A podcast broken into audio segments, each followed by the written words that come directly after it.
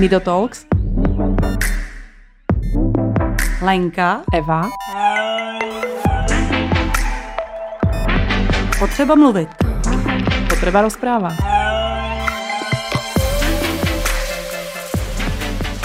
Ahoj. Ahoj, Lenko. Tak a my uh, už jsme si uh, potykali, ačkoliv Lenka teda přijela uh, z Brna a nebude se omezovat v tom, jak mluví. mluví samozřejmě s nějakým brněnským dialektem, takže byste to stejně poznali. No a proč jsem si ji pozvala, nebo co jsem našla vlastně na tom Facebooku? Tam uh, byl nějaký jako přísvěk na to, jak se tenhle ten stát chová k pečujícím. K tomu se dostaneme. Ale začneme s tím, Lenko. Ty jsi byla dlouho pečující. Jak se ti to stalo? Eh, já jsem byla pečující 36 let. Eh, Marek se mi narodil v roce 86 uh-huh. jako zdravé miminko. Velmi brzo zvedal hlavičku, v pěti týdnech se otáčel a potom vlastně ta jeho hybnost ustupovala a mně se to nezdálo, takže jsem šla za paní doktorkou, že vlastně není možné, aby se jako dál nevyvíjel a paní doktorka tenkrát prohlásila, že je to asi v pořádku, že je zdravý, že přibírá, že je to jenom jakoby pohodlný chlap, takže máme čekat. Jo? Paradoxně, tuhle větu já opravdu tady slyším tak strašně často. Jako pohodlný chlap, jako kdyby ty uh, muži měli extrémně zabržděný vývoj, že ačkoliv jde ten vývoj zpátky, tak se nemáme tomu podivovat. Nicméně maminka má vždycky pravdu, že ty jsi měla nějaký pocit. Já jsem měla pocit, myslím si, že maminky to poznají, že, že něco není úplně v pořádku, takže já jsem opravdu trvala na, své, na tom vyšetření. Eh, to, jsme, to, jsme, to se bavíme, protože vlastně Marek, jak se vyvíjel dobře, tak ono eh, vlastně přestával se vyvíjet od 6. měsíce života mm-hmm. a v des, poprvé v deseti měsících jsem se dostala na první vyšetření. Ještě předtím jsem byla na přeznámé, na kociánce, kde vlastně paní doktorka tam tenkrát, já jsem Marka položila na stůl, Markovi se rozvalily nožičky a ona říká, že si to vůbec nelíbí a vlastně uh-huh. za týden jsem potom měla nějaký už termín na neurologii, kde vlastně jsem dostala jeho diagnózu, že to z největší pravděpodobností bude jo. atrofie nějaká svalová. Mm-hmm. Což znamená, že jsi si trochu prosadila svou, že jsi Pros... vlastně přeznámí, vlastně obešla tu doktorku, se tak dá říct, protože prostě ti nevyšla vstříc tom uh, tvém podezření a šla si vlastně přes námi. Ano, přesně jako uh, nechtěla jsem se spokojit s tím, že mám teda jako být v klidu, takže vlastně ještě ne, před tím vyšetřením jsem si absolvovala jako takovou soukromou konzultaci na kociánce. Mm-hmm. Kociánka ano, to si vysvětleme. Kociánka, tak asi každý z Brna okolí to ví, ale my to v Praze nevíme, takže co to eh, je? Kociánka je vlastně, nebo byla spádová oblast, eh, kam se, kam se vlastně umístěvaly postižené děti. Aha. A za komáru to bylo dost vlastně uzavřený, Eh, vlastně nikde v žádných školách nebyly děti na vozíku, jako které by mohly být. Jasně, jo? takže tam separovali no, zvlášť, ano, separovali aby, zvlášť se, ano. aby se ty zdraví na ně nemuseli mm-hmm. dívat, jak se říkalo. Uh, do dneška vlastně Kociánka jede, je tam mateřská školka, uh, základní škola, je tam střední škola, je ta, jsou tam dneska nějaké stacionáře, je tam ubytování i vlastně jako mm. uh, chráněné bydlení, myslím si, že tam je dneska je, je tam koně, jsou tam koně, je tam krásný jako park u toho, je tam jako prostředí je hezký, je tam plavecký stadion už dneska, nebo plavič, jako jo, bazén, ale pořád je to, pořád je to to monstrum. Mm-hmm, jasně, velký ústav. No, ono, na to zase budeme mít jinýho hosta, jak stát podporuje tyhle sociální služby, že vlastně nás trošku nutí využívat ústavy místo, aby podpořili, a to je zase tvůj případ, ty pečující doma, aby vlastně nemuseli a nebyli donucený uh, ty svoje děti, které jsou děti až do, jako furt se o ně staráme, um, až do dospělosti, aby nebyli donucený z finančních důvodů je prostě do těch ústavů dávat, pokud nechtějí. No, dobře, takže uh, od těch šesti měsíců. Takže ty si dostala nějakou zatím předběžnou takovou diagnózu. Jak Já jsem dostala, šlo dál? Eh, to bylo vlastně v těch šesti měsících, jakože to se mě nelíbilo, protože vlastně Marek se přestával otáčet, přestal se pohybovat, tak jsem vlastně v deseti měsících jsme měli to první vyšetření, kde mi teda pan doktor vlastně v Brně na neurologii Eh, udělali Markovi nějaké vyšetření a to si pamatuju do dneška, že jsem tam vlastně šla s tím, že mám jako zdravé dítě pouze opožděné a dostala jsem tam diagnózu, že to je svalová atrofie, eh, se špatnou prognózou do budoucna. Pan doktor mi tak položil ruku na tu nohu a říkal, maminko, měla byste mít co nejdřív další dítě, tohle dítě vám umře do dvou let života. Mm-hmm. Řekl do dvou let. Teda. Mm-hmm. No a to je prostě šok, to je To byl šok, samozřejmě ano. jasný. Uh, a dostala si nějaký třeba doporučení, na koho se jako obrátit? Protože samozřejmě člověk tam odsud jde, je úplně rozložený. Vlastně div, že ty, že ty maminky dolezou domů, jako a Já jsem šla pěšky tenkrát z té dětské nemocnice, já jsem bydlela nějaký 20 minut, pamatuju si tu cestu do dneška, to je taková alej, kde jsem to prostě prořvala. Šla jsem za svou kamarádkou, kde jsem mi to říkala hned. Jo. Eh, V té nemocnici vlastně nic, oni si nás jenom jakoby zaregistrovali, v té době to nebylo jako dneska, že by tam naběhly nějaké neziskové organizace nebo nějaké pomocné organizace, které těm rodičem opravdu jako odchytí a začnou jim pomáhat. Eh, Já jsem vlastně došla domů a nedělo se dál vlastně zase nic. Jako jo. Jenom jsme dostali, jakoby, eh, že jsme byli zaregistrovaní u na neurologii a s tím, že budeme rehabilitovat. Ano, tak to i přesto, že dávali Mhm. mm-hmm. takovouhle velmi špatnou prognózu, tak vám uh, dali vlastně uh, jako nějakou jako šanci ve stylu, že rehabil, rehabilitovat by bylo třeba. Reha, jako, ano, jako na nějaký, jakoby, aby zachování aspoň toho, co je, nebo Ano. pro jakoby, mm, něco zlepšit, Mm-hmm, rozvíjet motoriku. Ano. Jo. Takže jste chodili cvičit, nebo d- Chodili jsme cvičit Nebo po dětskou nemocnici na? Kunzové, tam Hmm. je rehabilitační ústav, nebo byl tam, dneska už tam možná není. Tam jsme chodili, cvičila se vlastně Vojtová metoda, eh, eh, pamatuju si, že Marek u toho hrozně brečel, jo, doma jsem, doma jsem mu já mu šponovala nohy na dlahy a natvrdo přivazovala jako gázou, Mhm. abych u, jako, uchovala aspoň trochu jako nějakou Aby jako se nes- aby se mu neskracovali Mm, jako, Jasně, no, rozumím. šlachy. Takže to se dělalo takhle jako natvrdo, Natvrdo, že se do, no, no. ano, rozumím. No a teď jste cvičili a my jsme samozřejmě předběhli tomu, že byla pečující 36 let, to znamená, že teda se prognóza nenaplnila.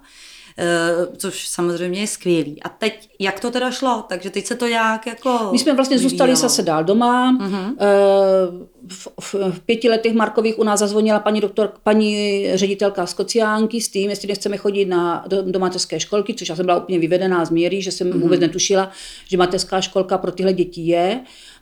A to byla byla s- nějaká její vlastní iniciativa? To byla její vlastní iniciativa. Ona si někde asi zjistila, možná jestli nedostávali z těch neurologií nebo něco, a ona opravdu uh, obešla některý ty rodiče, protože možná málo dětí, možná jako chcou zachytit aspoň něco ze začátku. Ano. Protože přece jenom i na té kociánce byly rehabilitace i ráno, byl tam ten bazén, jako, nebo jako, Ano. jo, byli tam koně, jako, jo, byli tam psy, jako, takže pro ty děti je to lepší a byl tam hlavně kolektiv.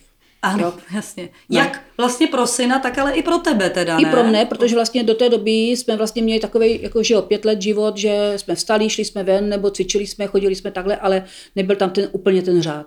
Hmm, jasně. Který jako jsem zjistila potom, že mi vyhovuje, jo? že ráno vstane, člověk musí na nějakou hodinu dojet do školky, jo?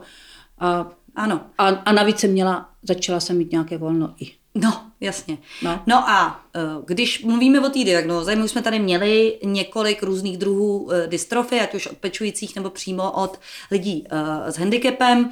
To nemá vliv na, na intelekt, že vůbec. To znamená, že to dítě se tak nějak vevnitř vyvíjí standardně, je na svůj věk, ale prostě tělo mu nedovoluje jako se účastnit těch věcí jako třeba klasický pětiletý dítě. Nicméně, samozřejmě on musel trochu božít, že jo, v té školce. Uh, Marek ožil, Marek navíc byl hrozně usměvavé miminko, jako Marek byl uh, úžasný, že on měl stále dobrou uh, vlastně náladu. Uh, měl i na té, pamatuju si, že když jsme třeba byli na nějakých táborech, tak Marek seděl na tom vozíku, nebo v té době ještě na kočárku a děti vlastně, který v té době ještě chodili, tak se hádali, kdo ho bude tlačit, protože Marek byl ten, který vymýšlel hry a vědělo se, že s Markem bude zábava. Jako, mm-hmm. jo. Takže ještě takovouhle společenskou, prostě veselou povahu. Veselou. Což je obrovský plus. Takže v té školce tam jste chodili Tam, jak dlouho? tam jsme chodili rok, dva, pak hmm. Marek nastoupil o něco později do školy. Vlastně bylo to ulehčený tím, že už ten kolektiv tam znal, takže nastoupil rovnou do základní školy vlastně denní. Já jsem ho ráno přivážela, po obědě jsem si ho brávala domů. Eh, Bylo to dobrý i pro něho, i pro mě. Už, mm-hmm. jak jsme se bavili i o tom, že vlastně mm. člověk není zavřený, je jenom pořád jako s tím dítětem doma. No, určitě. No. A uh, takže chodil do té školy, uh, vlastně měl nějaký jako koníčky, nebo co ho jako bavilo? Eh, Marek hrozně hezky kreslil. On ještě v té době vlastně ta motorika ho eh, ještě mohl eh, vlastně měl zhruba od deseti let, on měl električák, což mm-hmm. vlastně my jsme byli na výstavišti v, na, na Mejře, Uh, Marek tam uviděl, elektri- byli, šli jsme tam kvůli elektrickým vozíku, Mar- oni na to posadili a Marek zmizel. A to tenkrát jsme úplně všichni zůstali a on vlastně pocítil po, poprvé takový ten svůj nějaký ten pocit svobody, hmm, že, ne, hmm. že nemusel čekat na to, protože uh, kolikrát člověk si ne, ani neuvědomí, tlačí, že se tlačila kočá nebo vozí, někoho jsem potkala a Marka tak prostě člověk pootočil, že jo? Ano, jako, na stranu. Hmm, ano, na jasně. stranu, jako jo. A tady vlastně uh, on měl pro sebe hmm. svůj pocit svobody. První. Hmm. Takže zmizel, zmizel nám prostě na tom výstavišti, tam se někde 10 minut projížděli, se nám uvolil vrátit a byl z toho hrozně nadšený, ale eh, nechtěli nám ho povolit z začátku, protože on byl pomalu první, první jako mm-hmm. z takových malých, kteří dostali elektrický vozík. Tenkrát zdravotní pojišťovna argumentovala tím, že jsou drahý a že to dostávají děti později. Jako jo. Jo, no. jo, jo. Že předtím jako jsou odkázaný na pomoc druhý a dají oni, to oni až jsou opravdu za na, těch... na pubertu. To je senzační argument. No, ano. No, dobře, takže ale tady nakonec se to teda povedlo na pojišťovnu, nebo jste na, museli schávat? Uh, poj- povedlo se to na pojišťovnu, dostali jsme ho, uh, bylo to úžasný, i když já jsem ho teda denodenně vlastně tahala do, šk- do školy, mm-hmm. nakládala do auta a doma ho tahala do prvního poschodí, jako jo, ten elektrický el- vozík. No teď jsem právě chtěla říct, jak jsem... Ale mě, já to dneska nechápu některé věci, jo. Mně no. bylo, že jo, Marka jsem měla ve 24, to, to mohlo být tak 34, jo. Mm. Prostě byly síly asi ještě. No ale naložit električák? No tak jako vyhodila jsem z toho baterku, složila, měla jsem jako jo. Protože no. tady jeden soused nedávno padal, jako že ho dávali do auta, tak jako začal se šinout s tím a tam to dva chlapy rvali jako i s ním a s tím, aby měl, to jako vůbec udrželi, jo. To je prostě... Eh, je to pravda, že dneska ty električáky jsou už daleko těžší. Jo? Mm-hmm. On měl ještě takové, jako že byly hodně polstrovaný látkou a tak, že se dobře, i dál se dobře složit, jo, takže mm. Uh, byla a vůbec teda, jako no, to, to no. klobouk dolů naložit električák do auta. A, ale šlo to teda. Jenomže nějak... zase, bylo no. to takový to, že ten Marek si popojížděl po domácnosti. My jsme, hmm. že jo, my máme ten jako velký byt, velký pokoj, 25 metrů, takže pro něho tam byl prostor, jako jo. Mm-hmm. Neměl nikde zábrany, neměl Prahy, tak. takže jo. A ještě teda, uh, on měl kolik kilo? Jakože vlastně ty si ho dávala vlastně na ten vozík a zpátky, že jo? Marek vlastně dost, uh, dlouho se držel, v té době já už si nepamatuju, kolik měl, ale hmm, on, je, tak on byl takový ten, drobnější. ten drobný, ten hmm. drobný typ. On nebyl, jo. že by přibíral, On vlastně potom ve svých 36 letech měl 22 kg, takže on jo, vlastně jo. v tomhle tom měl pořád tak oni jako vlastně, nějak... když ty dystrofici nemají ty svaly a ty ano. jsou nejtěžší, tak no. vlastně oni, jsou... oni jenom se natahují, ale ano. vlastně nepřibývají. No. Mm-hmm, jsou ty uh, potažené jako, jako no, jo, jo, jo. ty kostříčky. No. Takže, se, takže se dá dát teda na ten vozík, to nebylo to nejtěžší. Ne, nebylo, ne, ne, ne. A člověk, když to dělá pořád, tak asi na posilovaný možná zádový svaz velmi dobře. Jako. Určitě, tak tomu já taky věřím. že když to člověk dělá, někdo přijde k tomu ze dne na den, tak mu připadá prostě hrozně to těžký, ale jak to člověk dělá denně, tak mu to vlastně nějak... Ano, a my máme ty grify, že víme, jak to dítě naloží, tak kde ho chytnout, tak kam je to ho... Tak, jako je to, to tak. No. no jasně, takže vlastně chodil tam na té základce všecko bez problémů, ale pak tam, myslím, přišel takový nějaký zvrat a k tomu, tomu bych se trošku jako povědomila, kdy tam vlastně přišel ten zvrat. No, to bylo ma- někdy na konci té základní školy? To bylo vlastně, Marek do, dokončil základní školu, Eh, byl na tom električáku, vlastně ještě to by jezdil na električáku, potom nastoupil do střední, na střední školu, vlastně na té kociánce. A na jakou teda? To, se ještě uh, to tam je nějak, byla ekonomického směru. Mm-hmm. Nějak, jako. Jasně. A odjel do Lázní, protože Marek jezdil každý rok do Lázní, což bylo taky takový dobrý, protože vlastně Marek, když odjel, uh, vlastně jezdíval na 6 týdnů a já jsem první týden prospala, ano. protože uh, v té době jsem ho vlastně pětkrát za noc polohovala. Mm-hmm. Jo, takže... takže to znamená, že když se člověk, to je možná dobrý říct pro některé lidi, že jsou různý druhy handicapu a také nás poslouchají, víme to, že na školách a budoucí třeba speciální pedagogové a, a lidi z pečujících profesí, že vlastně to ti to nezabírá jenom den. Ne, to nezabírá. I tu noc. Vlastně ne, že to dítě oblékáme. V té době se Marek třeba ještě sám nakrmil, vyčistil si zuby, dokázal napsat úkoly. Ale to bylo asi tak všechno. Jako dokázal se jako na, jakože napít slámkou nebo takhle, ale oblíkání, koupání, přesazování na ten vozíku, vlastně Marek si neudělal vůbec nic. Jo? Mm-hmm. A v noci to bylo eh, to stejný, vlastně člověk ho uložil, on spal první tři hodiny a pak vlastně po nějaké hodině a půl, po hodině chtěl hmm. polohovat. Prostě Takže on si pět... zavolal, ty jsi on si zavolal, na doslech vlastně. Ano, já jsem se musela zvednout, jít, ob, ob, otočit ho, jít mm-hmm. do mhm. postele, usnout rychle a za Ano. hodinu jít znovu, no, za Jasně. hodinu a půl. Máš aspoň kliku, že dobře spíš? Jako? Uh, spala jsem kdekoliv. Ano, Jo. nedělalo mi to problémy dojít do té postele, protože já si myslím, že jsem chodila trošičku jako náměsíčná, jo? že jsem Jasně. šla, otočila, šla zpátky, lehla. Jako, Mhm, jo? Jasně. Takže v noci polohování a tak, pak ráno vlastně pokračování a jelo to vlastně jako furt. Takže mu odjížděl do těch lázní, takže jsi si mohla chvíli. První týden jsem prospala, já jsem v té době vlastně chodila jenom na nějaké brigády, protože vlastně tím, že byl Marek ve škole, tak já jsem se udržovala jako ve své profesi. Uh, A co je tvoje profese? moje profese je ekonom, ekonomie, jako, Mhm, mm, takže jasně. No. Um, Takže jsi ještě chodila do práce teda k tomu? Chodila jsem, jenom, brigádu? eh, chodila jsem myslím dvakrát týdně v té době, já nevím, na tři, čtyři hodiny Jo, ke jednomu ale- kamarádu, a, a jenom abych aspoň jako zůstala, op, abych nevypadala z toho oboru úplně. Ano, Jako. ano. Eh, Marek vlastně byl v Lázních, eh, byl tam šest týdnů, bylo to jako takhle každý rok, vždycky to bylo v létě, bylo, nebo v létě bylo to na konci srpna, než začala škola. Já jsem tam vždycky jako vždycky v nedělu, v sobotu, nedělu přijížděla. Mm-hmm. A byli jsme jeden den spolu, já jsem nás odjížděla, ale prostě vždycky jsme se viděli, volali jsme si a Marek, jakoby, když mu bylo těch 17, tak tam dostal zápal plíc. Eh, Bylo to bohužel, tady u těch svalových atrofiků je to hrozně rychle, když se to nezachytí. Jako, jo. Marek mě říkal, že vlastně, eh, já jsem si tam pro něho přijela, Marek už nedokázal pomalu sedět, byl takový jako hrozně utahaný. Už jsem ho z těch lázní odvážela eh, v leže. Když jsem se ho ptala třeba, proč něco neřekl, že opravdu, jo, tak mě říkal, no já jsem ráno kašlal krev, nikdo mě neprohlídl, tak jsem si myslel, že to, že to je v pořádku, sestřičky to odnášely, viděli to, nikdo nic neříkal, jo. Já jsem se potom, když jsem vlastně Marka si přivezla z těch lázní, tak jsme eh, vlastně večer, mu bylo tak blbě, že jsme ještě v noci skončili v dětské nemocnici, kde ho vlastně oživovali a za, zaintubovali ho, protože mm-hmm. nemohl dýchat. Jasně. Takže to docela rapidně tím, že se to Eh, nezachytilo, nezachytilo včas, včas tak se ano. to rozjelo Protože vlastně. nebyl to první Markův samozřejmě zápal plic, ale to, já, to člověk pozná, tak věděl hned, že jsme, jo, buď léky, antibiotika nebo něco a jako, on byl hrozně odolný Marek, takže tam se to opravdu zanedbalo. Mm-hmm. Jo.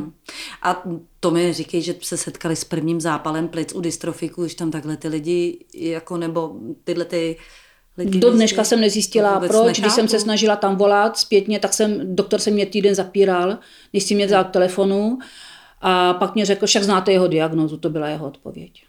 Mhm. Tak to opravdu hodně zlehčení teda situace. Právě proto, že znám tu diagnózu, bych chtěla přece zakročit včas. Takže ano, znám jeho diagnózu a, A já jsem totiž vlastně ještě, že jo, já jsem s tím Markem a jí mluvila po telefonu, Ano. ptala jsem se ho, říkám, Mari, ty máš divný hlas, nejsi na, no, jo, já jsem trochu nachlazený, nebo takhle, jako on mě to neřekl, jo. Jo, jasně. Hm. A nebo když jsme spolu Tak ještě, protože to, nebyl, to nebylo ani týden, že jo, to já jsem vlastně už jsem si pro něho přijížděla, takže to, jasně. no. Hm.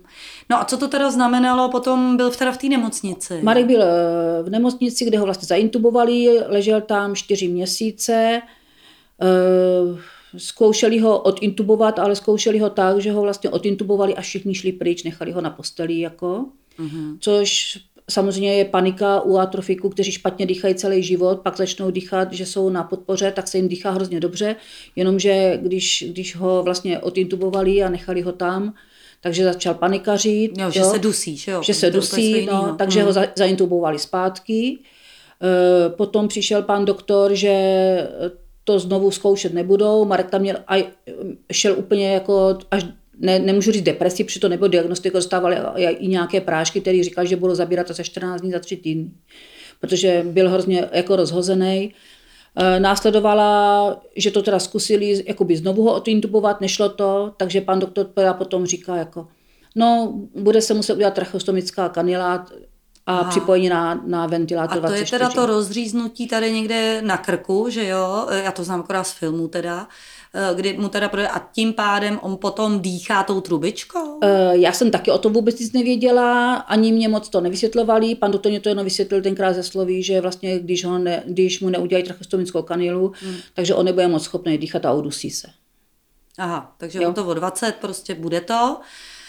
A uh, takže mu tam udělali Udělali mu, věc. udělali mu vlastně, hmm. je to díra do krku, kde vlastně se dá, uh, no teď, teď uh, No dá se tam nějaká trachostomická kanila Ano. a na tu trachostomickou kanilu se vlastně připojí potom na 24 hodin jakoby ventilátor už. Mhm. To znamená, že už se potom ten člověk bez toho ventilátoru neobejde. Neobejde se, no. Neobejde. Eh, tělo Marek- si nakonec zvykne, že jo, na On, to, že... jemu se dobře, těm atrofikům se dobře dýchá. Mhm, Protože jasně. za ně dýchá. Oni už se nemusí namáhat, protože oni vlastně tím, jak mají ochablé to svalstvo na celém těle, tak mají samozřejmě ochablé i ty plíce a jim se s, s těma, jakoby s těma ventilátorama dobře dýchá. No. Mhm. Dobře, ale to znamená, že sebou musí vláčet teda ve- ventilátor, nebo No jak hlavně to mě jako třeba chodí? nikdo ani neřekl, že vlastně Marek nebude mluvit. Já? Jo, jako my jsme zjistili, že ho vlastně zaintub, že mu udělali tracheostomickou kanilu, připojili ho na ventilátor, já se za ním přišla, teď to, a Marek nic, jako jo. Mhm. Takže to bylo pro mě taky takový další, protože myslím si, že ty informace, co jsem dostala tenkrát od těch doktorů, nebyly úplně jakoby celistvé, úplné, možná i trošku pravdivé, že úplně nebyly, Hmm. jo.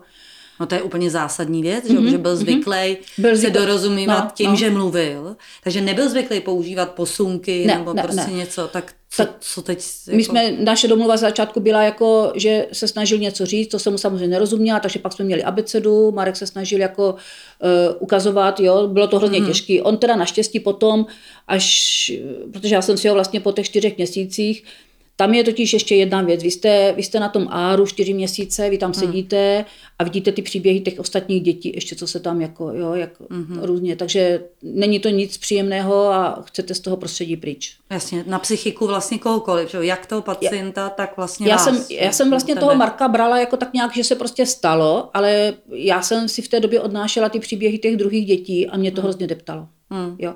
Takže já jsem pak řekla, že si Marka vezmu, nejdřív jsem si ho vzala jenom zkušebně na štědrý den domů, vlastně po těch, a potom od ledna nám půjčil vlastně dětská nemocnice nám půjčila uh, ventilátor jejich a šli jsme domů. Mhm. Uh, A m- musela si nějak přizpůsobit ten domov té nové situaci? No, ten domov vlastně doma, eh, to jsem taky netušila. Marek vlastně ztratil jakoby tu svou možnost obsluhovat ten elektrický vozík. Neseděl, jo, protože mm-hmm. byl vlastně čtyři měsíce ležel v nemocnici. I když se ho tam snažili, tam byla paní doktorka Krejčí, která se ho snažila jako posazovat, protože říkala, že ty pacienty nemůžeme nechat jenom ležet, jakože mm-hmm. to tělo ry- rychle atrofuje i tak, jako ještě dál, jo. A, takže, eh, ale jak dlouho leží, tak jim se pak motá hlava, je jim blbě, nechcou, mm. ale takže doma jsme začínali taky, takže Marek ležel. Nedalo se od něj odejít ani na minutu, protože panikařil. Já jsem mu ještě doma, nebo tenkrát jsme mu, nevím, jestli někdo vyrobili, jsme mu nějaký zvoneček, že za nás zvonil. To Ano. jsem potom asi po týdnu, 14 dnech vyhodila prostě, protože jsem na to úplně začala být alergická. Jasně. Protože pořád Mar- zvonil. Marek zvonil pořád, No, no, jasně. protože měl paniku, že se udusí. Hmm, jasně. To pro něj to, já si to vůbec nedovedu představit, ze dne na den vlastně přijít No. o schopnost mluvit, obsluhovat električák, takže vlastně hýbat se, to No, nám vlastně na ještě- strašný. Promiň, nám ještě No. vlastně v nemocnici i hrozila vlastně gastrostomie, protože Aha. eh, že jo, je to do, do eh, vlastně do v pusy máte hadici, Marek špatně hmm. polikal, nechtěl jíst, tak to jsem teda pak na něj říkal, Mari, tak začni jíst, protože to by nám hmm. ještě tak chybělo, jako že bys měl ještě gastrostomii. No. No, no jasně. Takže A to takže... naštěstí se trošku jo. rozjedl Jo. a pak to teda tak bylo vlastně celý život, že dokázal jíst, ale musel, eh, ta strava vlastně musela být eh, jakoby hodně nakrájená třeba na kousky a ne Ano. úplně suchá. No. Ano, ano, takže určitý vlastně. No. druhý jídel, mm-hmm. anebo nějak to připravený a tak, ale jako prostě normálně teda jedl, i když předpokládám, že pak už se ho krmila teda. Eh, Pak už jsem ho krmila, protože vlastně přišel i o to, že by, eh, že by a potom jako časem vlastně si posadil na ten vozík, mm-hmm. ale už ho ne, už nedokázal si vyčistit zuby, nedokázal se najíst, nedo, nedokázal psát.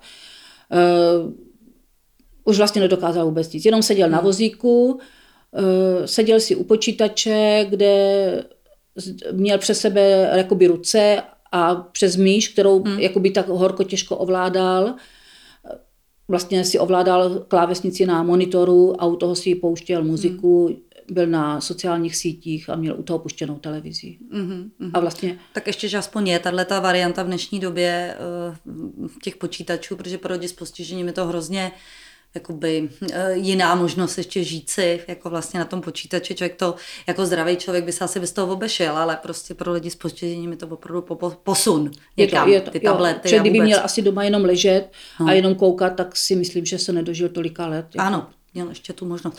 Dobře, tak uh, A takže, no a teď tu ka- eh, kanilu nebo takhle, tak vám chodila zdravotní sestra to vyměňovat? Ne, ne, nebo... ne, my jsme jezdili, eh, jednou za 14 dní jsme jezdili do dětské nemocnice, pak eh, vlastně řekli, že už je Marek, i když vlastně my to máme do dětské nemocnice vlastně pět minut, ani ne, pak řekli, že ne, že musí jezdit do Bohunic, takže jezdila, pro něho jezdila sanitka a odvážela ho vlastně jednou za 14 dní do Bohunic, kde mu vyměnili trachostomickou kanilu. A to byl nějaký důvod, jako že už mu bylo 18 plus? Že mu bylo asi- 19 jo. plus, oni, Jo. oni nás tam tenkrát myslí snad do 20, jako jo, Jo, což jo, jako, jo, jo. No ale pro ten stát to bylo samozřejmě daleko dražší, že jo, už No, musela jasně. přijíždět ta sanitka Ano. a jo. No ale to potom teda zjistili po nějakých letech, že i to se jim nelíbí, takže Mhm. nám sebrali nejdřív sanitky, takže já jsem zháněla převozové sanitky, protože předtím jezdila rychlá, pak už teda nemohla jezdit rychlá, protože to zdravotní pojišťovna zakázala, takže jsme sehnali jenom převozové sanitky. Když jsem někde řekla, že bych chtěla, aby ten Marek jel sám, protože to už byla zase doba, kdy vlastně Marek byl doma. Mm-hmm. Takže já už jsem se od něho nemohla hnout, takže pro mě tady to eh, dopoledne nebo ty tři hodiny jednou za, za 14 dní ve čtvrtek, kdy Marek odjel na výměnu tracheostomické kanily, tak pro mě to bylo ha, hurá, já si udělám kafe a nemusím mít párkový posouvat zadek nebo něco. Mm, jako, jo. no, no, jasně. Takže to byla vlastně jediný volno, jediný tři hodiny jednou za 14 Jasně, dní. protože samozřejmě tím skončily lázně, tyhle ty všechny Všechno věci, skončilo, to, ano. to vlastně protože Marek se už nechtěl vrátit do školy. Ano. Eh, Řekl, že tam nebude, oni by ho stejně asi ani nevzali, protože byl na, na, na dýchači, k tomu se musel odsávat. Mhm. Mm-hmm. Jo? Vlastně A s tím dýchacím přístrojem znamená, že už jste prostě byli zavřený doma? Že už... s tím dýchacím přístrojem jsme byli zavření doma. Trvalo to uh, nejméně rok, možná rok a půl, než Marek poprvé jakoby vyšel z domu. Jo. Aha. My jsme A potom totiž no. dostali uh, jiný, jiný uh, dýchač nebo jiný ventilátor. My jsme dostali potom uh, takový přenosný, kdy se dal dát do baťohu, ale měli jsme ještě velkou baterku těžkou, kterou prostě za člověk musel vymyslet na vozík, jako jak to tam přidělat, jo. Protože to Jako byste to museli vymýšlet? Jo, Já jsem- dobře, já jsem mu tam dělala takový to taky to postroj. samo doma, jak ty Ano, rodiče si jako- vymýšlejí ty ano. různé pomůcky, Ano, které je- nejsou, tak, tak se je vyrábějí. tak se vyrábí, ale zase jako bylo to, že Marek se asi možná, já už si to nepamatuji přesně, ale určitě rok a půl po dvou letech dostal z domu. Jako. Mhm. Jež, tak to, to, to, si asi nedovedu představit, jako No. když se někdo po dvou letech dostane z domu. Kam jste šli? To už, myslím, myslím si, že eh, první bylo takový jako nějaký, že jsme šli jenom kolem baráku, že to člověk jde zkusí. vyzkoušet. A pak, pak vlastně Marek se otrkal, já jsem se otrkala, takže pak vlastně pro něho třeba přišel bratranec nebo nějací kamarádi. A později samozřejmě Marek už se v tom daleko víc eh, rozjel, když to řeknu, a chodil si do hospod, chodil si na fotbalové zápasy, chodil si, zajel si do své oblíbené Barcelony na fotbalový zápas, který teda dostal oddechu života, od organizace, která nás potom zastřešovala. zastřešovala. A to, to jenom se u toho chvíli zastavím. Takže Dech života je nějaká jako organizace, která se věnuje lidem. Z, kteří jsou na ventilátoru, na plicních Ano. ventilátorech a jsou vlastně na ně připojeni 24 hodin. Mhm. A, A co snaž- oni pro ně můžou udělat teda? Třeba to, že se snažili nějakou paní, která byla, myslím, 8 let ně- někde v nemocnici, že se ji snažili dostat domů, do domácí Aha, péče. jasně. Takže opravdu jako i se angažují, není to jenom jako poradenství, ale prostě jdou a angažují se i v tom, jako Doda- co pro ty lidi můžou opravdu jako udělat. dodávají vlastně i zdravotnické pomůcky, mm-hmm. protože uh, u těch, trach, u těch vlastně trachostomí je i to, že vlastně se musí ty pacienti odsávat. Mm-hmm. Jo? A my jsme mm, vlastně nedostávali ani ty hadičky na odsávání, takže já, když jsem přišla na nemocnici, tak jsem jí dostala 20 a ty jsme si vyvařovali. Ano. A vlastně ve nemocnici odsajou a vyhodijou. ju. My jsme si ji vyvařovali. Aha. A když jsem potřebovala třeba nový, tak jsem šla do nemocnice a poprosila jsem sestřička, ty mi to na tajnačku dávali domů do kabelky. Mm-hmm. Protože vlastně jsme nedostávali vůbec nic. Jasně. A ona stála v té době 1 10 korun nebo 12 korun, a což jako zase nebylo úplně tak málo, Ano. že bychom si ji mohli dovolit si to prostě odsát vyhodit. Jo? Jo, jasně. A kolikrát tak denně, jako abych měla představu, se třeba od, odsává? Eh, To mohlo být třeba někdy po deseti minutách, jo, třeba hodinu po deseti takhle. Minutách, jako pak třeba hodinu nic, pak třeba zase třikrát za hodinu, Mhm. mm-hmm. nebo třeba někdy zase dvě hodiny nic, podle toho. Když Marek byl třeba zahleněný nebo byl nachlazený, tak to samozřejmě bylo třeba po půl hodině furt celá- celý den. No, to třeba. znamená, že jste zlikvidovali za den prostě Třeba- třeba, třeba jo. 30 Klidně bychom těch likvidovali. ano, ano, těch no. hadiček. Aha, no tak to samozřejmě potom to, to, ta cena nabývá úplně jiných rozměrů, mm-hmm. jako když se tady nebavíme o eh, hadičce O jedné na hadičce den. za den, ano. No, no určitě. Dobře, a e, ta, když vlastně říkáš ta zdravotní sestra, tak chodil vám teda někdo pomáhat? Já si Já jsem- jako ty jsi byla doma, pečovala si. Já Dobře. jsem byla doma, pečovala jsem, eh, pak jsem teda, protože eh, já jsem vlastně byla 24 hodin zavřená doma, nemohla jsem jít ani nakoupit nic, eh, tak jsem vlastně začala hledat domácí péči nebo sestřičky, mm-hmm. které chodí do domu k nám, takže jsme se sehnali z domácí, domácí péče, chodila sestřička eh, čtyřikrát, čtyřikrát do týdne na tři hodiny a jednou na hodinu. Mhm. Takhle chodili jako, já nevím, dva, tři roky, čtyři, potom se tam vyměnilo vedení, takže pak chodili už jenom dvě hodiny denně. A zase tady je to, ani nevím, jestli to vlastně třeba můžu říct, protože pro zdravotní pojišťovny se to píše jinak, než je to v praxi potom. Mhm. A to znamená, že se snaží ty zdravotní sestřičky víc stříct té rodině, aby se to vešlo do těch kódů, nebo je to obráceně? Je to člověk od člověka. Jo, jasně, takže Je- je záleží to- na tom. Oni vlastně, je to, je to, naráží to zase na problém zdravotní péče a sociální péče, takže eh, v té době to tak ještě nebylo úplně. Mm-hmm. Ty sestřičky se opravdu snažily pomáhat. Eh, Dneska řeknou, že eh, odsajou, ale ne, nenakrmí třeba, jako, jo. Tak co tam tu hodinu dělají teda? Tak čekají. Rehabilitují třeba, jo. jo. Jasně. A čekají, co se děje, no, asi. Jo.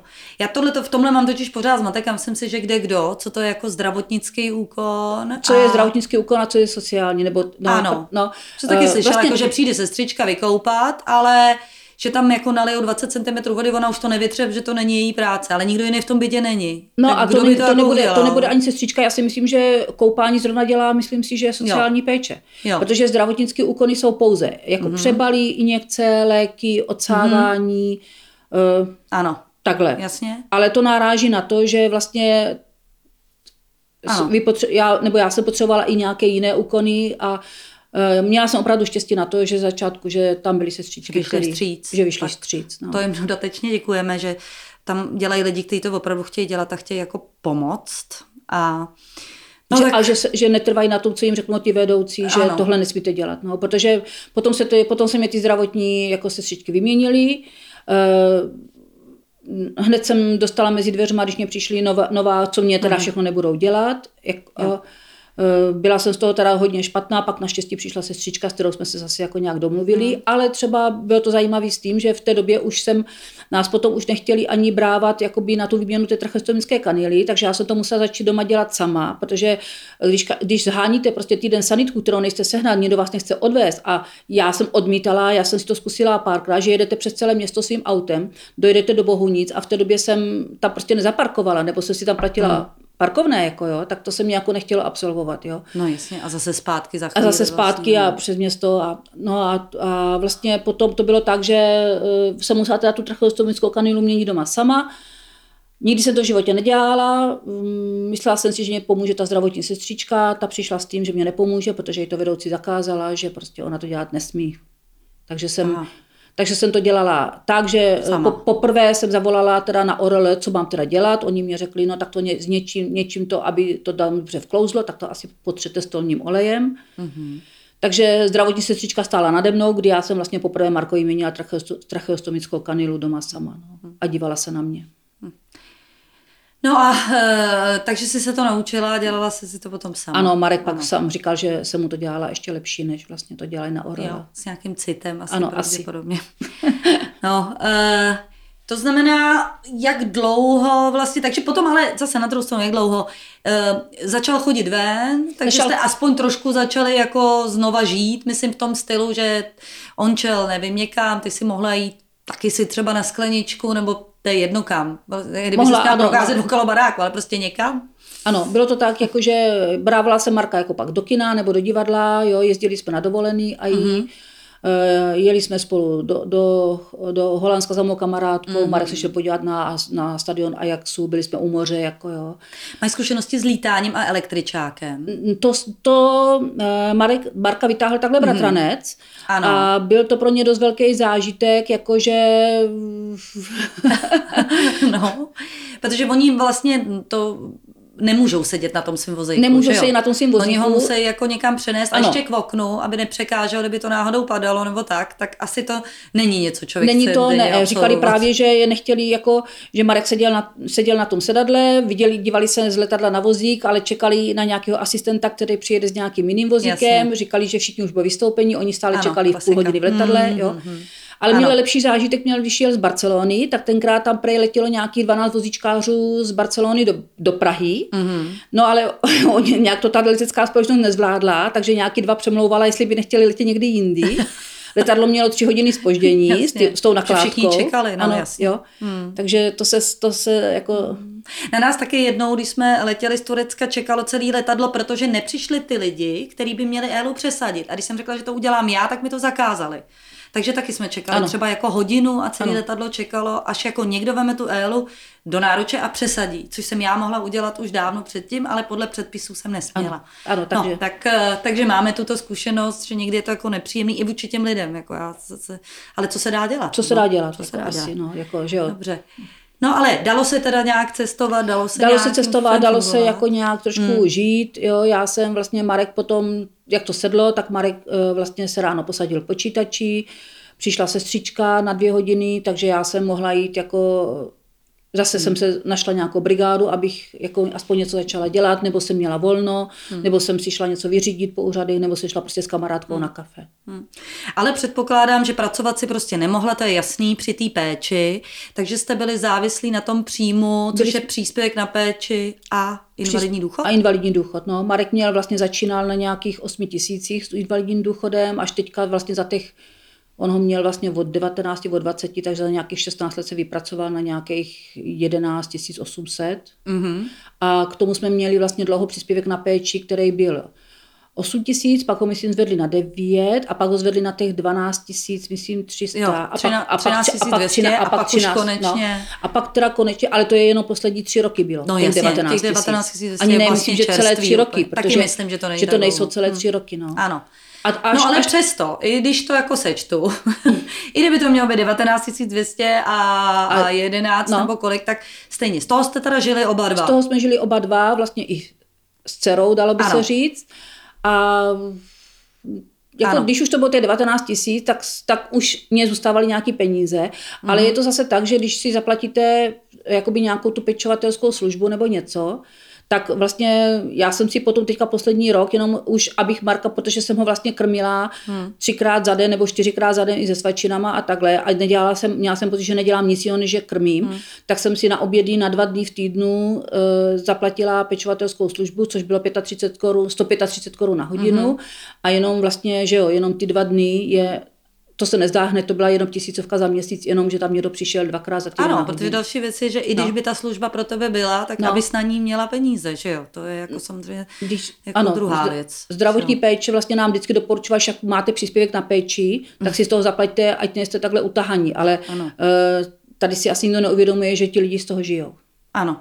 No. To jde ve chvíli, kdy k tomu chodíte do práce a ano. to jde ve chvíli, kdy, eh, která je třeba moje, že ta Éla nemá žádný vlastně zdravotní problémy a já se živím hlavou, protože ve chvíli, kdyby se člověk neživil hlavou, tak by to nešlo. Že když by musel chodit někam eh, pracovat jako rukama a ve chvíli, kdyby to dítě bylo, jako by, by mě potřebovalo zdravotně, tak by to taky nešlo. Ono to je tam dost podmínek, který No, člověk musí splnit, aby jako mohl. Já jsem to třeba Dělat. počítala, že kdybych šla jenom třeba na pět hodin denně, tak jsme na nějakých 650, 700 za den. Ano. Jo, což je 3 tisíce, 6, 12 tisíc za měsíc. Ano. A vlastně přišla bych do toho stejného, že pokračuju, byla bych Ano. v práci a jdu vlastně dělat další směnu do půlnoci. Ano, to každopádně. No. A kdyby si pak dala to dokupy a vůbec, no tak to je jasný. No nicméně, ty jsi se mezi tím teda odhodlala mít dceru ještě. Já jsem se odhodlala ano. mít dceru, protože vlastně tak, jak, jak jsem, mě, mě pan doktorka řekl, že měla být něco nejdřív dítě, jako další, že tohle mě umře, tak ty prognózy se samozřejmě u toho Marka posouvaly, než to byly ty dva roky, pak 8 let, ale pak teda řekli, že opravdu ta puberta, že těch 14 až 17. No. Ma- Mark, Markovi se vlastně ten zápal měl v 17, takže se to Ano. trošičku, protože dřív by asi ty Ano. děti umřely, dneska je dávají na ty tracheostomické kanily a jasně. oni vlastně žijí dál. No. A já jsem vlastně uh, chodila s, s klukem, Ano. jako v rámci možností, jo. Uh, chtěla jsem další dítě, takže Ano. měla jsem další dítě, i když jsem pak teda samozřejmě zase zůstala sama. Jasně, a myslíš si, že jako eh, na to má vliv to, že jsi byla pečující a že máš vlastně nestandardní způsob života? Určitě, protože eh, eh, Může, můžeme s tím Markem jet na, vol, na výlet, jo. Ano. Ale je to tak, že naklad, my jsme, třeba já jsem přijela za kamarádkou do Holandska a když jsem se vykládala, tak ona říká, tak já to, já to nechápu. Normálně lidi vystoupí z auta a vy se tady prostě vykládáte 20 minut z toho auta. Hmm, jo? Jasně, no jo. jasně. Takže a je to, to vynáš, jako je to nějaká určitá jako pochopení hodně z té druhé strany, ať už kamarádů, Musí to být hodně pochopení, protože hmm. vlastně tyhle děti jsou na prvním místě, ať chceme nebo nechceme. Ano. A odráží se to i na zdravých sourozencích. To, to si myslím, že je další prostě téma, je který je tady tabu. téma, určitě, no. určitě, určitě. Teď se tomu věnuje čím dál tím víc organizací, ale určitě, uh, ano, to je velký Mě to třeba Magdalena mě to vyčítávala někdy, že uh, Marek vlastně zavolal a i když jsem byla s ní, nebo jsem s ní něco dělala, tak jsem šla a šla jsem za ní. Ano. A já jsem si ji snažila vysvětlit, že, to, že jsem to nedělala úmyslně, že jsem to prostě dělala automaticky, že Marek zavolal, tak já jsem prostě vy, jako stroj jsem prostě položila, co jsem dělala a šla jsem za ním udělat tu věc, protože pro mě to byla cesta nejmenšího odporu. Hmm. Ono někdy to tak bývá, máme tady několik, kde mají ty děti trochu rozdělený. Že vlastně jako tím, že jsou na to dva, tak jeden se věnuje tomu zdravímu, aby neměl ten pocit, a druhý se věnuje tomu. Ne, tak já jsem byla taky i maminka. A myslím, no, to je to těžší. Že? A o to je to těžší no, to je to těžší. a myslím si, že uh, Magdalena si asi do života možná táhne něco takového, že byla odstrkovaná. Hmm, určitě. Protože se to Bohužel, zase snažila na sebe jasně. upozorňovat jiným způsobem. Ano. Takže ať, ať vlastně byla zdravá, tak bych řekla, že některé její roky byly velmi hmm. těžké. Ano, jasně. Dítě se snaží na sebe upozorňovat hmm. různými způsoby. I těmi nejméně vodnými, ale to si samozřejmě neuvědomuje. Ale musím jasný. teda říct, že jsem šťastná, že ho mám. Jako, ano. Protože eh, vnesla tenkrát do toho života, si pamatuju, jak vnesla úplně jakoby jas do té rodiny. Hmm. Jako, že se narodila s bráchou si rozuměli? S bráchou si hrozně moc rozuměli, uh, nadávali si někdy úplně šíleným způsobem. No to je trochu v pořádku, to si tak sourozenci si tak dělají. jo. Uh, někdy byli proti sobě, někdy byli spolu proti mně, samozřejmě, mm-hmm. jo, jak to mhm. je, ale... Uh, Jasně. Ale rozuměli si ale rozuměli prostě. si. Jasně, že tam bylo to mezi nima. No a bylo pro tebe, nebo bylo tam nějaký znamení, že se ta situace, ten zdravotní stav zhoršuje, že, to, že, že, že tam byl nějaký jako vývoj, že si zachytila, jak postupně teda Marek... Uh, Ma, Marek vlastně byl na té uh, tracheostomické kanile nebo na tom ventilátoru byl od 17 let, vlast, dožil se 36 let. Ano. Uh, viděla jsem samozřejmě, že mu ty síly ubývají, že on měl, on měl, s ním to zase bylo dobrý, že on měl hrozně dobrou hlavu. Mm-hmm. A člověk to nebral jako, že vlastně má to postižené dítě, protože jakmile je tam ta dobrá hlava, tak vlastně... Ano, je to eh, parťák. Je to parťák a, a člověk upozadí to jeho postižení, mm. jo? To mm. tělesný. Ano, jasně. Jo? Takže ti, jako samozřejmě byly tam nějaký projevy takový, jako co už bylo, třeba Bylo, viděla dělat, jsem, ano, ale... jako, protože on vlastně, že jo, uh, jenom třeba on, oni se natáhnou, že jo, oni jsou delší, ano. ale ta svalová hmota tam není, uh, nemůžou byl víc unavený, někdy byl víc zahlněný. Hmm, jasně. Já, já jsem to třeba ani tak neviděla, jak to viděli třeba někteří mý známí, kteří třeba přišli hmm. a viděli Marka po delší době, tak jim třeba říkali, jo, Marek trochu jako se nám připadá, že zestárl třeba, hmm. jo, protože už ano, po té třicíce, jo, nebo že, že nemohl něco dělat, že oni to ještě si pamatovali, hmm. ale já v tom každodenním styku jsem to tak, tak asi... Ti to nepřišlo. Jenom no, jsem to viděla, jako samozřejmě taky, že mu něco odchází, jo, ale... Hmm. Dobře, to znamená, teď se dostanu k té jako vlastně nejtěžší fázi, eh, že eh, Marek teda zemřel v květnu Marek letošního zem... roku. Eh, to znamená, že postupně, že tyhle, jak to vlastně je s těma, s těma lidma s tou dystrofí, prostě usnou nebo, nebo já to vlastně jako nevím, jak to probíhá. Já to, aby řekla pravdu, taky nevím, protože Marek neumřel úplně přirozeně. Mm-hmm.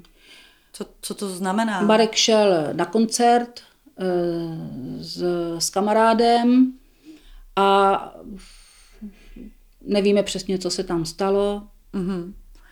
A to na tom, na tom koncertě? Na tom koncertě a... Uh-huh, jasně. A uh, to, to znamená, že zavolali sanitku nebo eh, vlastně? E, mě, pak mě už pak volali jenom, protože my jsme měli jít do divadla, Marek se mnou nechtěli do divadla, že, že je domluvený jako, že půjde na koncert. Já už jsem šla domů jako z divadla a volali mě, volali mě vlastně z, z toho čísla toho kamaráda, bratrance, mm-hmm. že, že mě nějaký nesmyslný telefonáty, tak jsem si říkala, a už jsem věděla, že je něco špatně. Mm. A pak mě teda zavolali, že bych tam měla přijet a tak jsem tam přijela vlastně na Melotku eh, na Kaunicovu v Brně. A tam už byla sanitka, policajti a vlastně Marek byl mrtvý. Mm-hmm, takže už jsi se s ním ani neviděla. Už jsem se s ním ani neviděla. A to je asi to nejhorší, co si to teďka ještě nesu, že jsem nemohla být jakoby v té poslední chvíli s ním. Ne, nemohla si se rozloučit, mm-hmm. jasně. No a, eh, a takže jsem z toho pochopila, že zatím není jasný, probíhá vyšetřování? Probíhá vyšetřování. Tohle? Eh, eh, vypadá to, že se asi Markovi rozpojil někde dýchač. Mm-hmm, a asi prostě okolí špatně zareagoval. Hm, jasně. No a to, to se samozřejmě, to, to, to, to si nese uh, ta maminka jakoby dál a potom ten v tom květnu nebo dál, uh, co se děje vlastně jako potom, mě teď zajímá. Jsem... Prostě člověk pečuje 36 let a uh, najednou ze dne na den prostě není pečující, dítě mu zemře, pořád je to jako dítě samozřejmě, když je to dospělý člověk. Co se děje potom? Já jsem teda, jako samozřejmě první dny jsou šílený. Já jsem uh, nevěděla vlastně ani, že co mám dělat nebo takhle, takže jsem začala pomalinku zaři, zařizovat pohřeb. My jsme měli pohřeb až za 14 dní, protože jsme vlastně neměli tělo díky Aha. soudní pitvě. Eh, je to šílený říct tělo syna.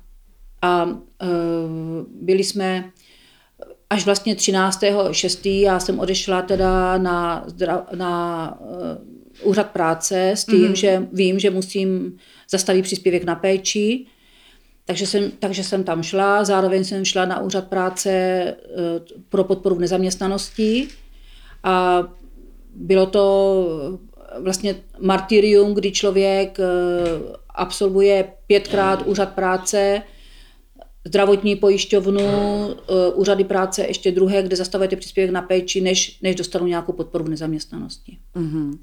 A oni, jak má člověk dlouho na to než jako je, nahlásí ty věci prostě? Eh, je tam, je tam, vlastně je to jak všude, do 8 dní na, na nahlášení změn.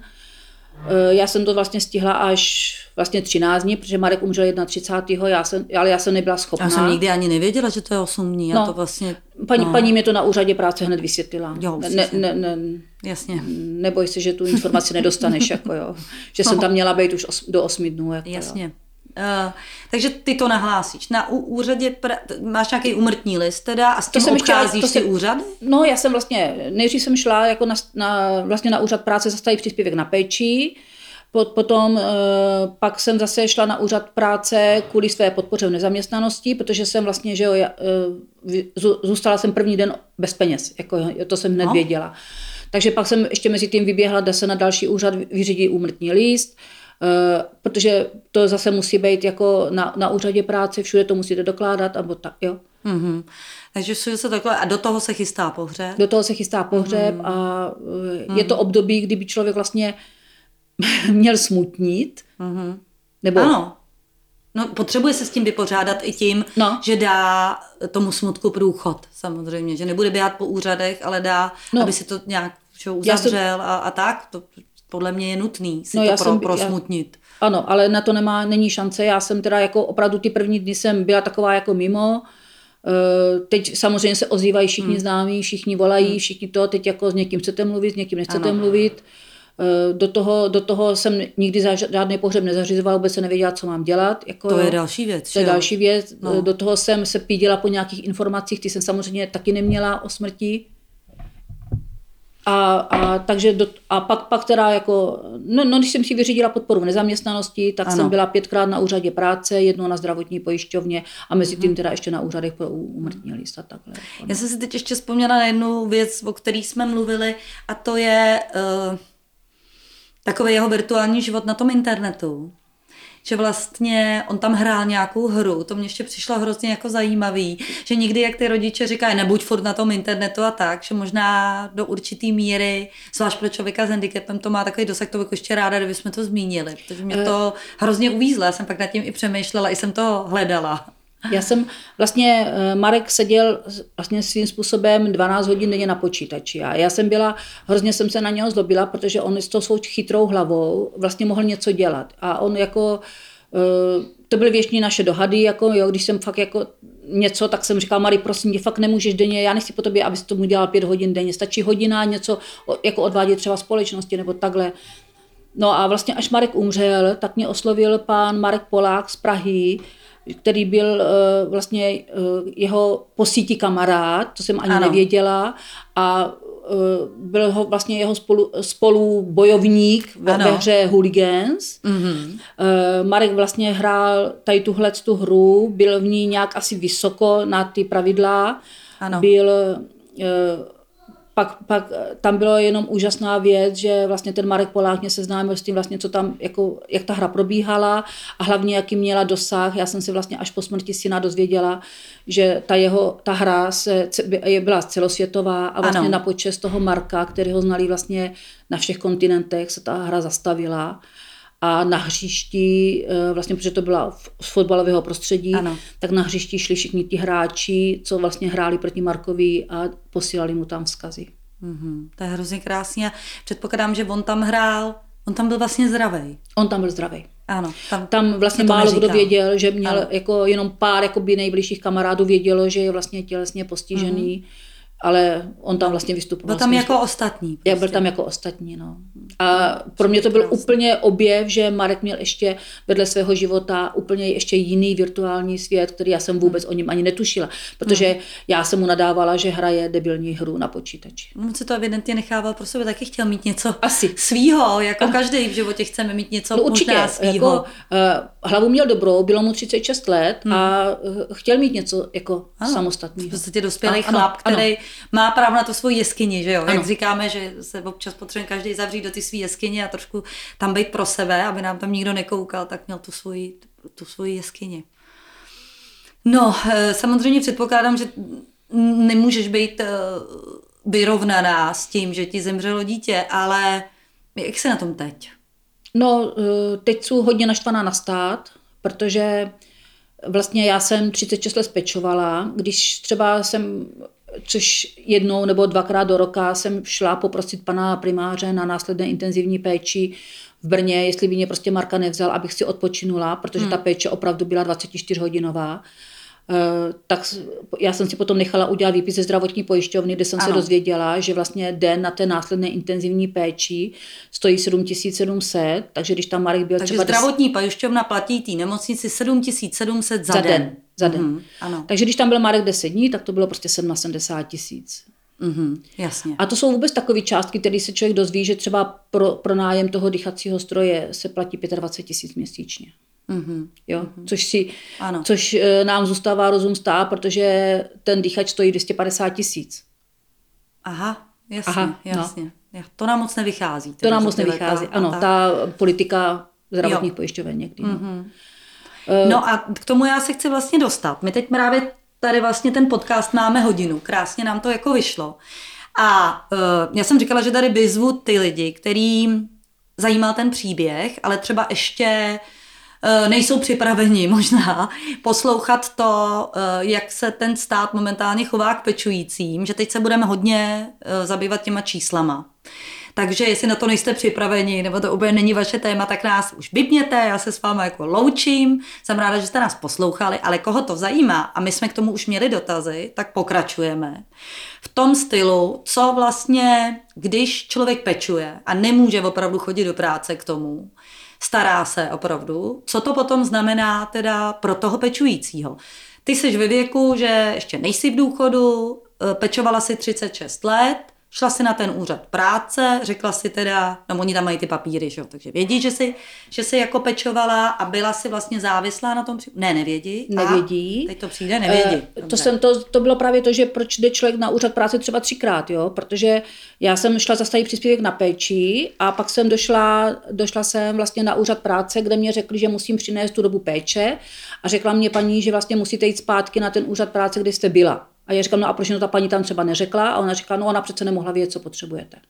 Aha, takže ty úřady práce pořád vůbec nejsou spolu v kontaktu, že jo? Oni Ne, to vlastně je- vás, ano, to je jedna odbočka nebo tebe honěj z jednoho na druhý. A je to úřad práce. Ano, ačkoliv by si to mohli mezi sebou předat, to vůbec nefunguje. Tak to Nefunguje. máme stejnou zkušenost, že tohle vůbec nefunguje, když člověk přejde z jednoho na druhý, že si sám přenáší papíry jako pitomec. Takže pak jsem musela ještě, Jasně. Že jo, když se dostala ten papír, tak se, pak se jsem zase musela jít na městskou zprávu sociálního zabezpečení, kde mě teda vyjeli taky potvrzení a to jsem pak odnesla na úřad práce, Ano. kde teda Se dostala tu zprávu. Kde jsem dostala ano. tu zprávu, že teda dostanu tu podporu v nezaměstnanosti. Ano, a teď teda, dobře, tak si pečovala 36 let, jsem tam si chodila na brigádu, ale jinak byla hlavní tvoje te, teda eh, práce, ta péče, že jo, tak je to i bráno. Kolik si teda dostala tu podporu v té nezaměstnanosti? No, podporu v nezaměstnanosti jsem dostala eh, první dva měsíce pět a půl tisíce, protože mě je 60, tak potom mám další dva měsíce 4400 a sedm měsíců 4000. Mhm. Dobře, a žádný jiný příjem? Žádný jiný příjem. Můžu si jít pro příspěvek na bydlení, který teďka máme teda jako Ano, ty politici. spadneš úplně okamžitě do nějaký hmotný nouze, protože Já spadnu do, spadnu do hmotný nouze. logicky Ano. z pět tisíc, ale to vlastně ani nejde, teď je to úplně, tam je nějaký životní minimum.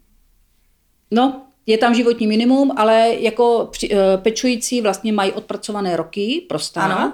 ale protože pečující nemá žádnou mzdu, nemá žádnou výplatu, nemá žádnou odměnu, tak se ten eh, podpora v nezaměstnanosti nemá z čeho počítat, takže jsem dostala, spadla jsem do nějakých, eh, to je nějaká kategorie, kde jsou tady ti vlastně pečující a je, ta, což tam mě taky ještě zarazilo, že se vůbec nerozlišuje, jestli pečuješ o někoho, kdo je ležící, nebo někoho, kdo je že chodí prostě třeba jenom špatně.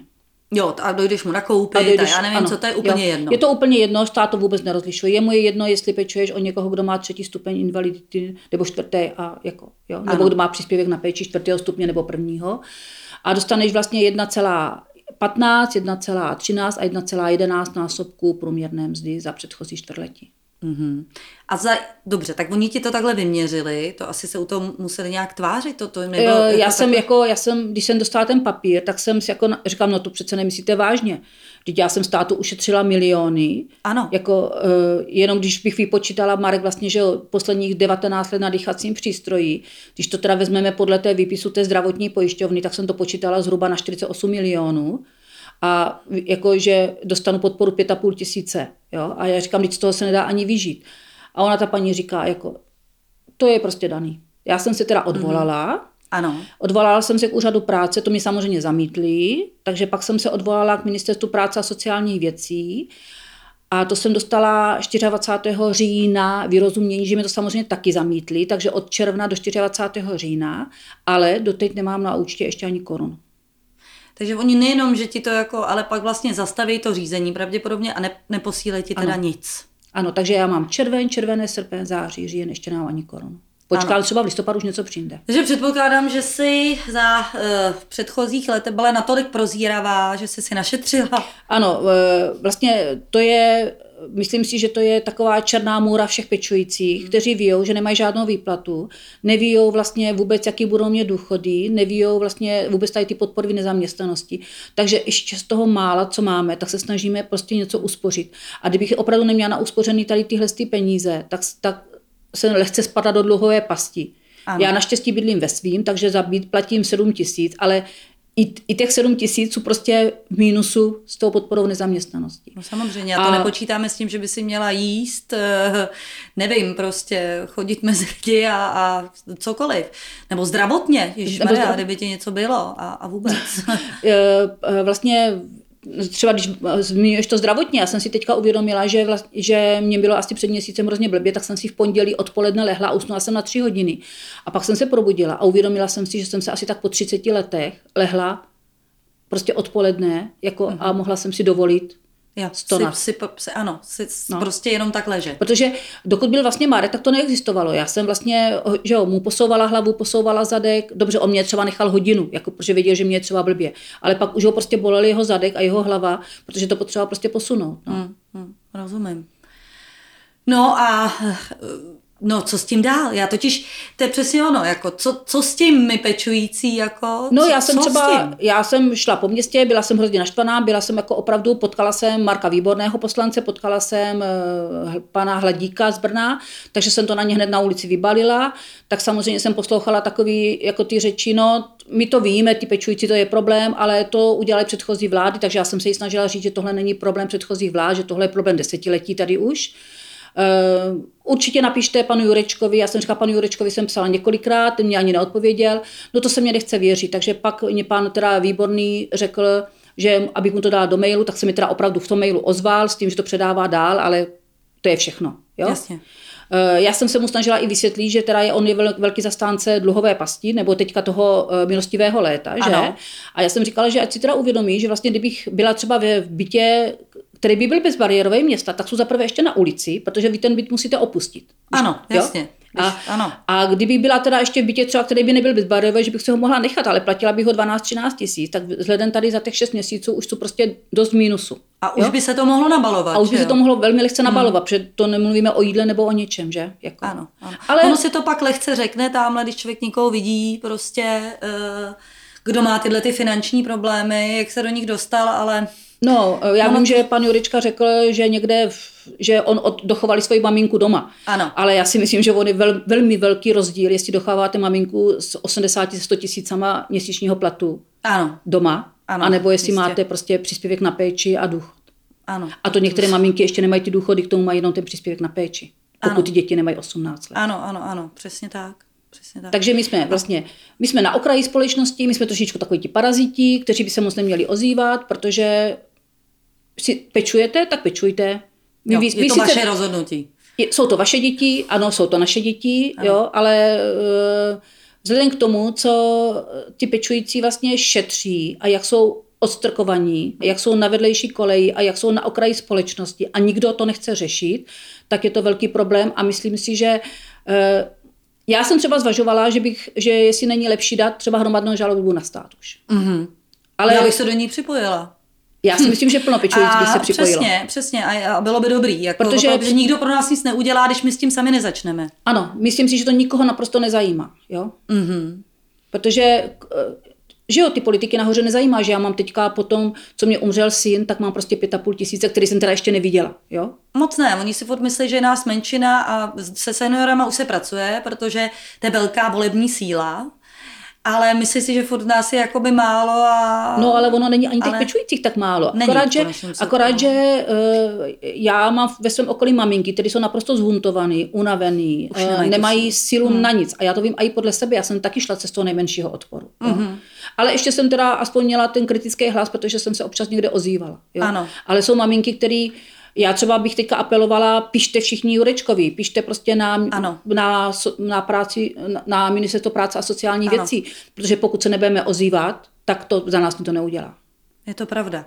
A to je takový jako opravdu jako poselství, já vím, že jsme všichni unavení, ale Ale mail můžeme napsat. ano, no a, přesně, tak a, snad, a trvat na tom, ano. anebo doporučený dopis a obětovat prostě těch, já nevím, 30-40 korun Jasně. a poslat to tam a klidně to tam za měsíc poslat znovu, protože oni na to musí reagovat. Hmm, určitě.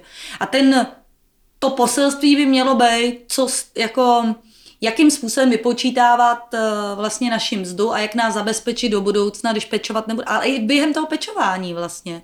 Během toho pečování my vlastně tím, že tam není žádná tam mzda, tak se z toho nemá z čeho Ano. počítat podpora v nezaměstnanosti a potom suzírava na důchod. Což Určitě. je další takový jako, eh, že jo, černá můra všech pečujících. Jo? To je pravda.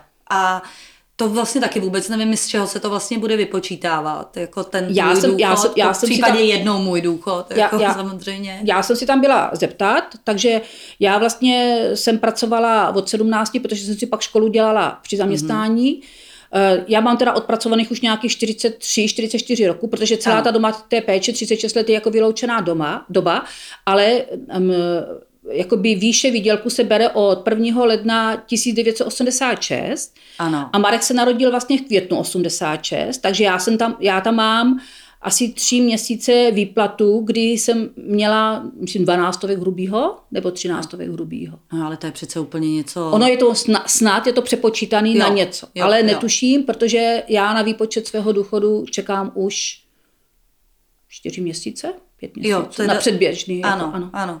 Protože i to potřebuješ vědět, že jo, Potřebuju to samozřejmě. vědět, ano, no. Jako, že jo, člověk potřebuje vědět, kolik má peněz, aby si to nějak vypočítal, jaký, jako je, jaký jeho život bude vlastně. jaký jeho výužil vlastně bude. Nedělám si iluze, že bude nějaký veselý, protože uh, tak, jak jsou pečující prostě na okraji, tak budou i dál, dokud se fakt jako ne, ne, nezmátoříme my sami a nebudeme za to trochu bojovat. No a tímto bych to uzavřela. E, my máme skupinu na Facebooku, e, Nido Talks život jako zaměstnání a já bych ráda teda vybídla jakékoliv posluchače, kteří se chtějí zapojit do něčeho jako hromadného, napište nám. Napište nám, e, já mám i nápady, kdo by se toho mohl jako chopit, kdyby jsme třeba mohli udělat tu hromadnou žalobu, protože mezi pečujícíma máme i právníky, právničky, třeba něco vymyslíme společně, aby se to trošku hejblo, protože každý sám máme malý hlas a když nás bude hodně, tak už nás bude slyšet. Děkuji Lenko moc, že jsi přijela za náma a že jsi s náma sdílela svůj příběh. Děkuji Lenko, že jsi mě dala tu možnost.